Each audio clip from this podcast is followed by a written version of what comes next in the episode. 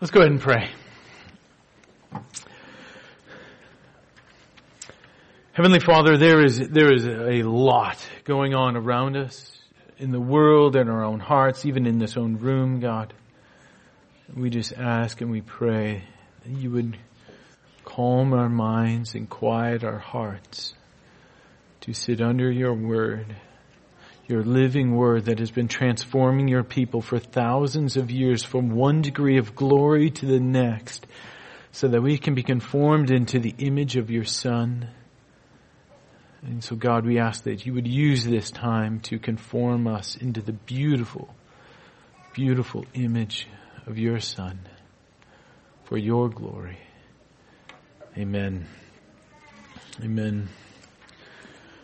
One of the joys of gardening is that you're able to take this raw earth and you till it up and you till it up. And then you take this one little seed and you put it in the ground and you give it a, this nice little pat, you know, and then you water it and, and in due time it begins to grow and to grow and to grow and this little seed begins to bloom and it's beautiful. That's absolutely beautiful. How this, this one little seed grows and grows through, through pressure and through being buried and pressed and drowned. It grows. Through the heat of the sun, it grows. And it blooms and these flowers are gorgeous and beautiful. Or if you're like, now our garden is quite neglected at, by this point of the year. It's lost its, uh, our fervor in keeping it up and fighting the weeds.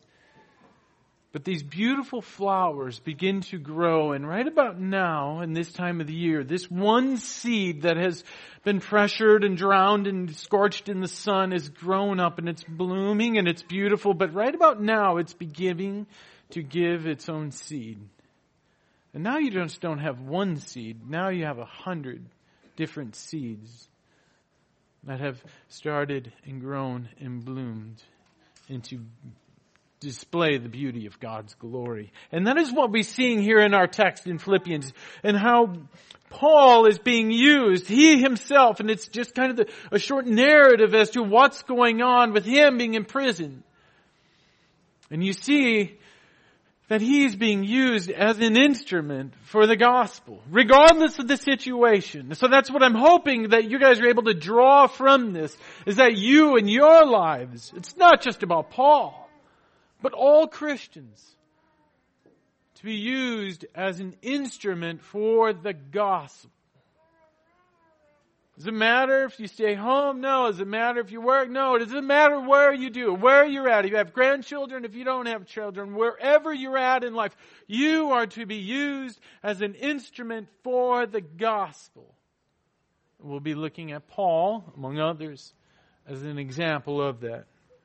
So in verse 12, how are we going to break this up? In verse 12, well, then we see our seed. In verse 13, this little seed of him being in prison begins to bloom and to go out. And then finally in verse 14, it's not just one seed and one plant that is blooming. Now you see that seeds are spreading and carrying off to spread the gospel. So here's a little background about what's going on in Paul's life over the last couple years. He's finally concluded the, the third of his three missionary journeys. The final one is done and he makes his way back to Jerusalem against the counsel of some people. But he goes to Jerusalem and when he's there, he has a Gentile with him. You remember this?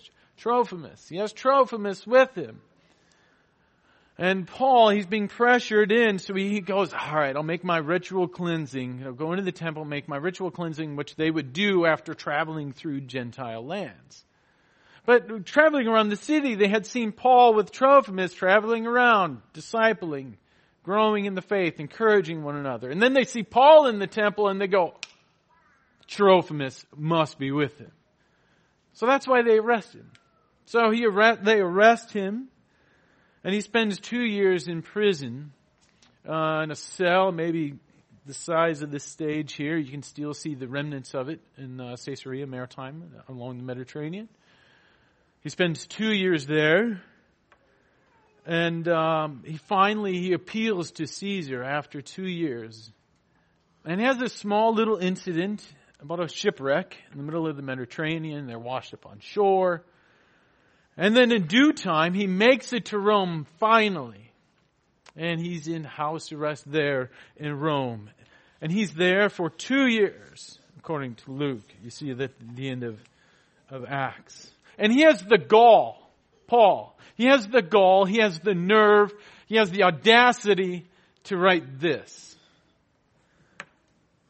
I want you to know, brothers, that what has happened to me has really served to advance the gospel. Really? Like, that's what you come up with? No, you, you've been shipwrecked, you've been beaten, you've been wrongfully imprisoned for several years now. But you know, he's saying, brothers, I want you to know, I want you to be encouraged that all of this, all of this in my life is being used to advance the gospel. So you see here Paul is putting himself in the scales with his life and the gospel and it's not even close from Paul's perspective. I hope that's the same for yours, but for Paul, the perspective, it's not even the same. And you want to go like, Paul, don't you realize, like, you were the guy, right? You were the one that the churches were funding and sending all over. You were the one who are doing the missions work. You were the one that people are writing about. But he's saying, no, me, I'm not just stuck in the house. I want you to know, I really do believe it. This is not some spin you see in political games. He's not just putting a spin on it. No, he really wants you to know that me spending my the prime of my years in prison when I could be planting more churches, I could be training up more of the first generation of Christians. Me being sequestered here in prison has been really beneficial. It has been really useful. It has really served to advance the gospel. So you see that it doesn't, it doesn't matter his situation. It,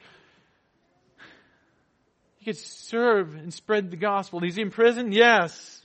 It doesn't matter, friends. You don't have to wait for the perfect platform to go and to spread the gospel. Wrongfully imprisoned? That'll do. That'll be fine. We can work with this. We got something. Working on Mayo? That's fine. We can do this. We got some hoops to jump through, but yeah, we can do this. Staying home with the kids? Yeah, perfect. Praise be to God. We can do this.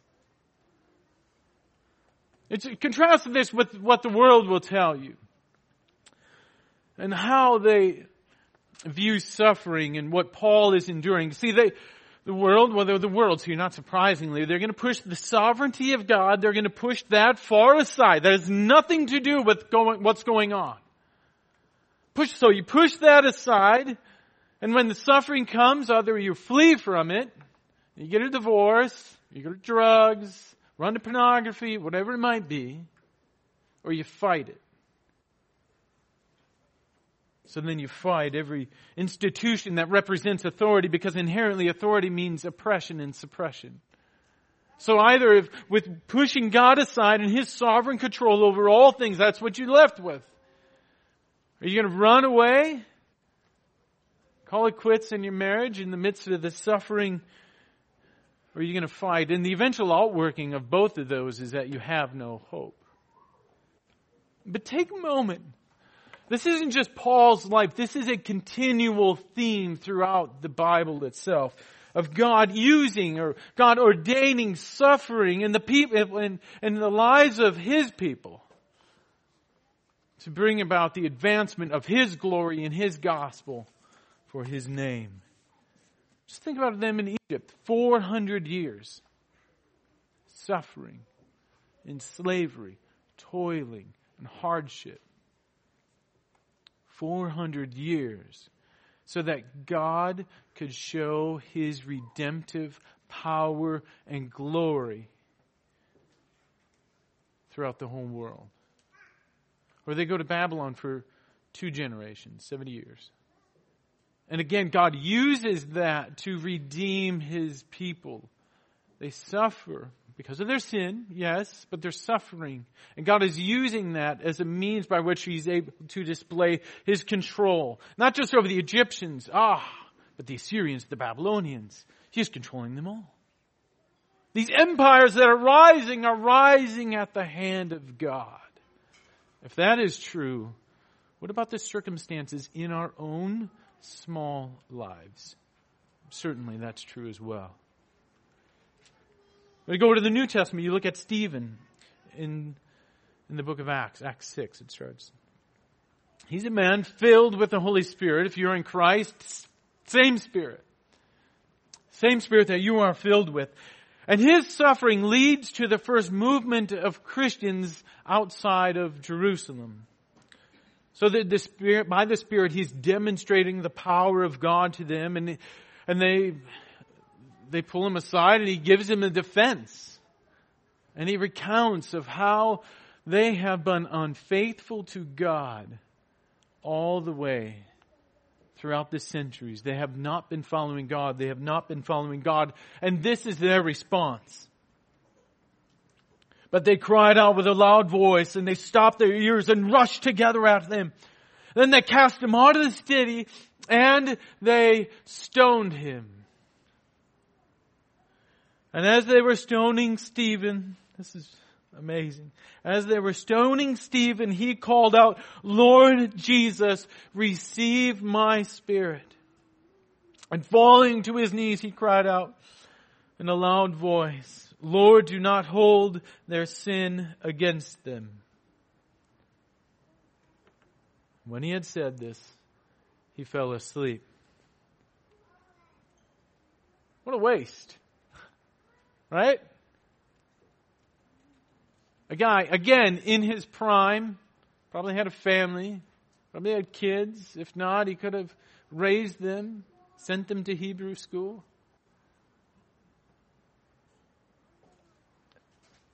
He could have served faithfully in his church for so many years after that. What a waste. All of this suffering for nothing. Luke, he picks it up later in Acts 11, chapter 19. He says, Now those who were scattered because of the persecution under Stephen. They traveled as far as Phoenicia and Cyprus and Antioch, speaking the word to no one except Jews. Okay, so we're still with the Jews here, but what's going on? But there were some of them, men of Cyprus and Cyrene, who, coming to Antioch, spoke to the Hellenists, not just Jews, but now the, the Gentiles as well, preaching the Lord Jesus Christ. So now you have from his suffering, from the, this death of Stephen, the gospel going forth. It's going north, it's going west. And through the suffering of Stephen, do you know what you have? The first multi-ethnic church that is planted in Antioch. Not just Jews from different regions of the world, but no, Jews and Gentiles. Through the suffering of Stephen. Is it, no one could have ever known. They just saw him being faithful in that circumstance. Same with us. Just being faithful in this circumstance.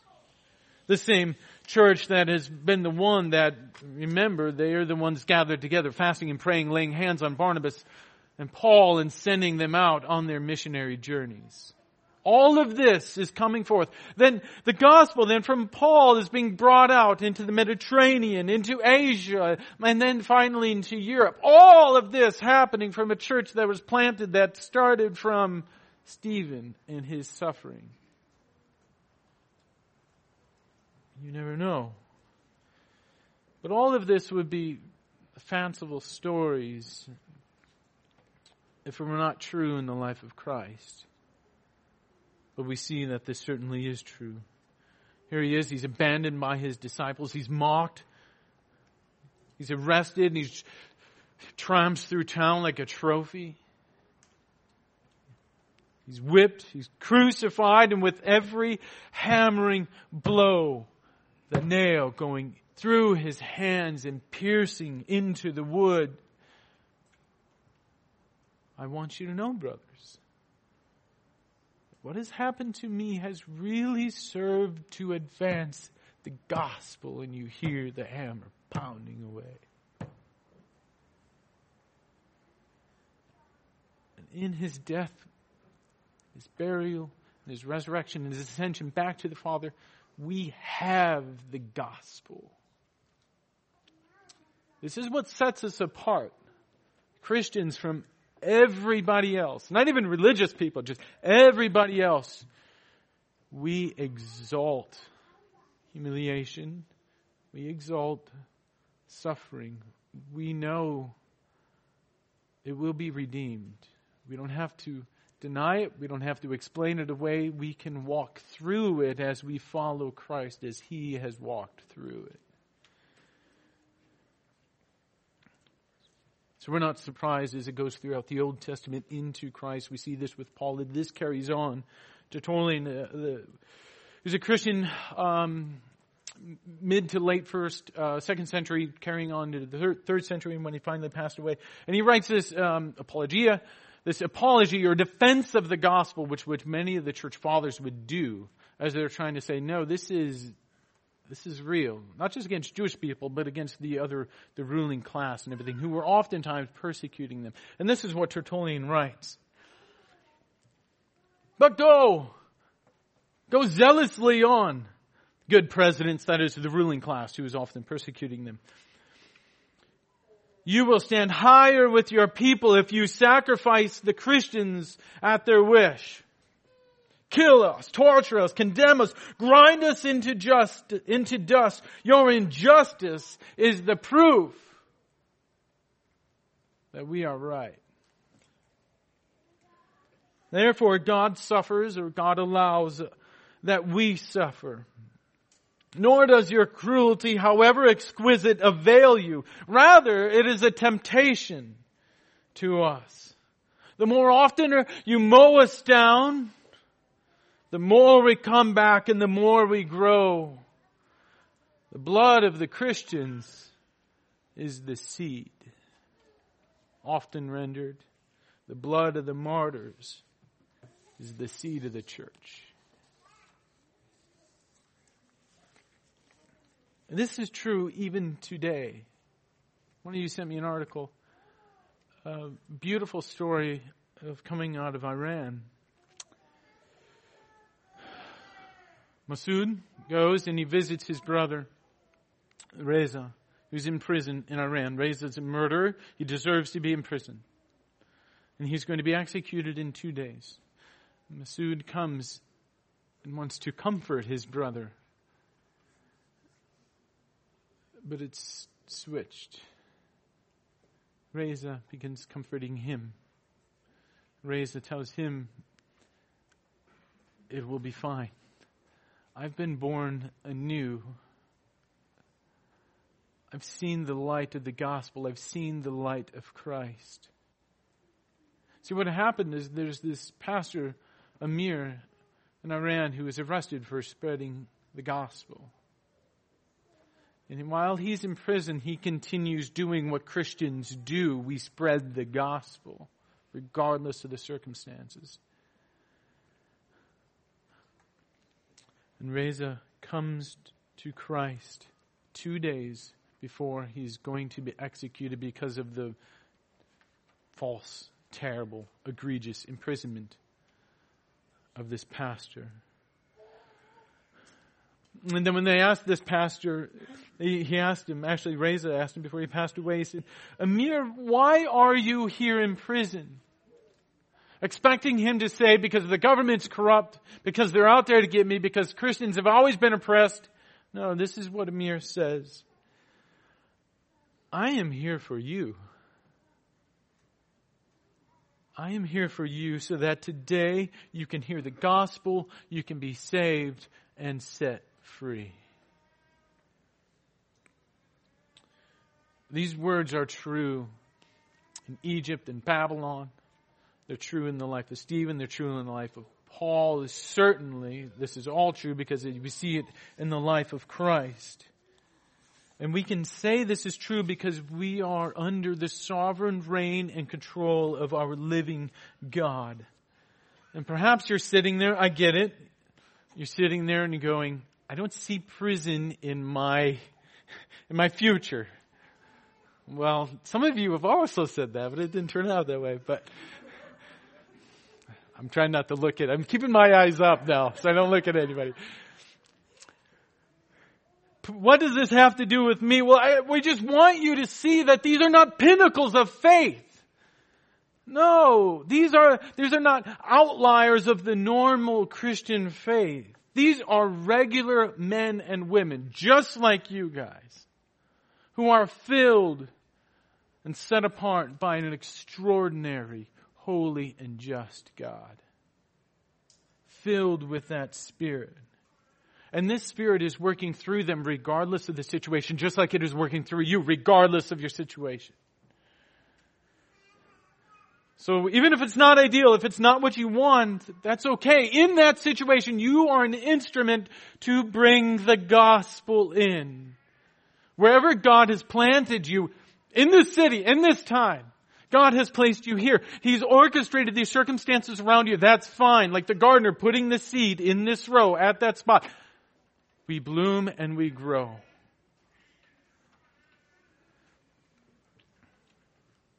So there's no suffering that outweighs the glory of the gospel, and I hope that sinks deep, deep into your hearts. There is no suffering that outweighs the glory of the gospel. So Paul has been planted here in prison. And what's the net result here? We see that it begins to bloom. Go to verse 13.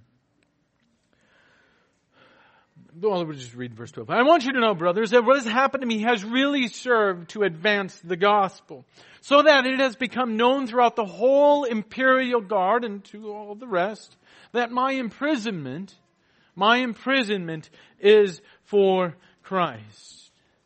Now it's, it's common for men any time throughout history to be imprisoned and to be imprisoned rightfully.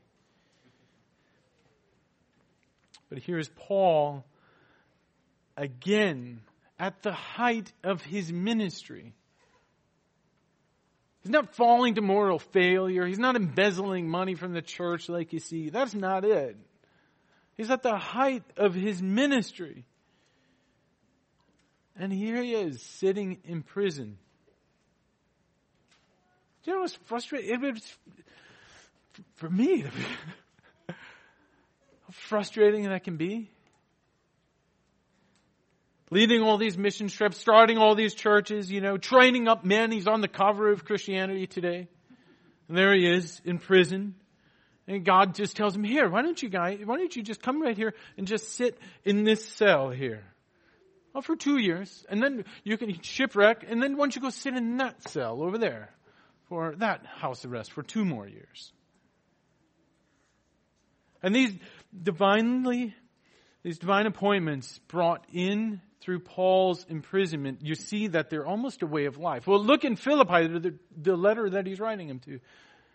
It's through his imprisonment that the jailer comes to Christ. So not surprisingly that it's again through his imprisonment that now the whole imperial guard and, and, and all the rest are hearing the gospel. And so the seed that is planted, it grows and it begins to bloom. And you see that Paul is being faithful because he knows that he's an instrument, like you guys, no matter the situation, that he is to be faithful in bringing forth the gospel. So he's in Mars Hill? Yeah, that's sure. I'm going to preach the gospel the death, the burial, the burial and the resurrection of Jesus Christ, this core teaching of who we are that shapes all of who we are. The Mars Hill, yeah, I can preach it. I'll do that there. Yep, that's what I'm going to do. Okay, well, synagogues, okay, I'm going to preach the gospel. The temple, I'm going to preach the gospel. Okay, oh, what about the river, by the river in Philippi? Yeah, you know what I'm going to do? Uh, believe it or not, I'm going to preach the gospel there. That's what I'm going to do. Same thing with you guys. You're at work? Yeah, I'm going to share the gospel. And it doesn't have, it's not this bring out the four spiritual laws.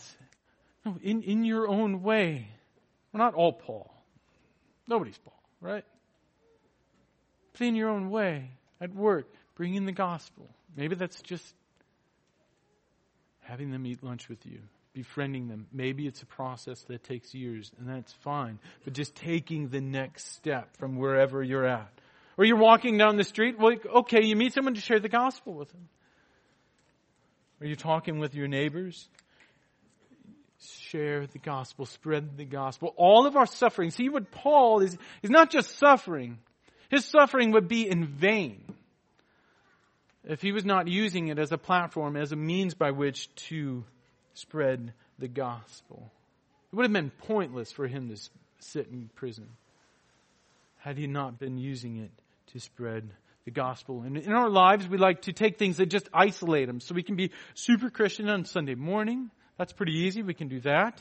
Or I can be really zealous and I'll spread the gospel when I'm with, you know, Joe and Patrick. Well, that, that's pretty easy then. Or when I'm on missions trips and then I can spread the gospel then. But to bring it in to our ordinary life, this is what we see Paul.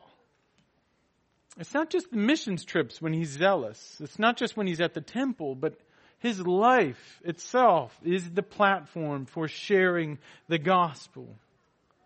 So here he is again, wrongfully imprisoned, and he's using this as an opportunity to spread the gospel to the whole imperial guard and to all the rest. Could he complain that he was there unjustly? Absolutely. He was a political pawn when he sat in prison for two years in Caesarea He was a political pawn, unjustly arrested. Could he complain? Absolutely. Was the system against him? Uh, yeah. Yes, it was. But he used it because he, he knows that there's no man that we listen to more clearly than the one who is unjustly suffering. A whole nation will listen to them coworkers will listen to them. Not listen to them complain, not listen to them rebel, but they'll listen to them as they joyfully share their sufferings with the world. So, how do we then apply this to our lives? We have to answer the question we continually come back to this. What is more important in our lives? What is more important? Our lives, our comfort? Are we going to rebel against this? Or are we going to see that this is an opportunity to spread the gospel? I'm being redundant because it needs to sink in. Don't become bitter at the suffering in your life. Don't become bitter at the circumstances in your life. We worship a sovereign God. So we rejoice in every circumstances, knowing that it can be used rightfully, joyfully to spread the gospel. So in this text we see this, the seed that is implanted, and it's implanted in prison. And it takes two years and it's growing up. And it's blooming as he spreads the gospel and shares it with the whole imperial guard and to all of the rest, that he lets them know that, hey, my imprisonment's for Christ. Well, then what's the natural progression here then? Verse 14. And most of the brothers, having become confident in the Lord by my imprisonment, are much more bold to speak the word without fear. See, this is when an idea becomes a movement. This is when it's no longer just one man standing in the midst of, of his confinement in his cell preaching the gospel. But now what you have, you have most, you have the brothers, most of them. They're becoming encouraged and emboldened by His acts of faithfulness. And now they're going on and carrying on the work of God without fear. Bringing forth the Word. See, without verse 14, without this, Christianity would have just died out in the first century. Without this carrying on. And that's what we are still doing, my friends.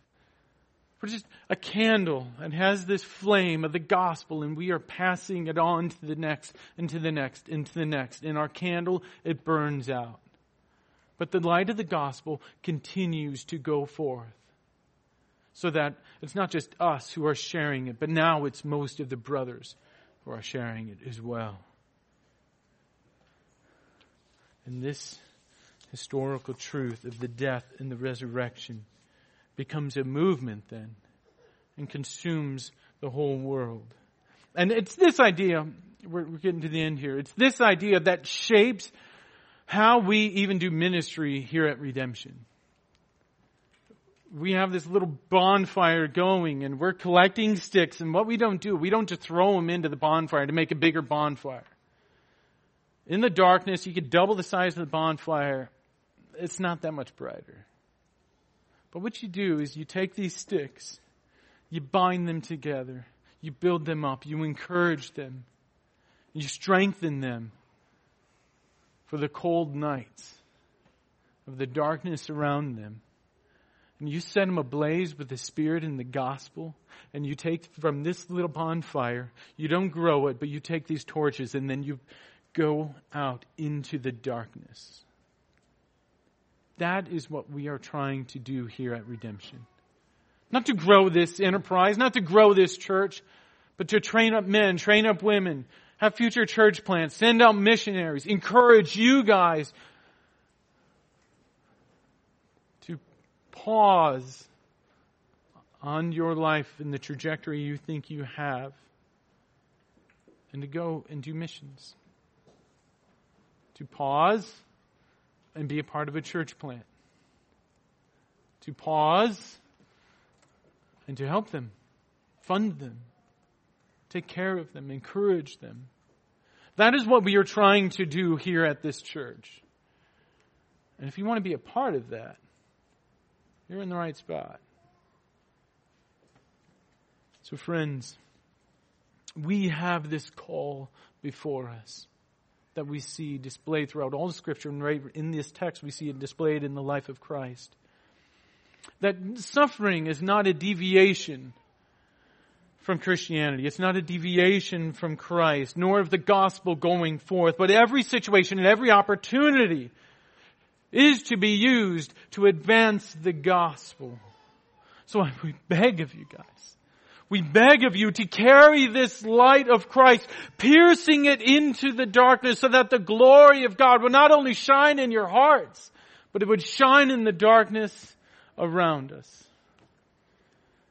Let us pray. God help us. Let us pray.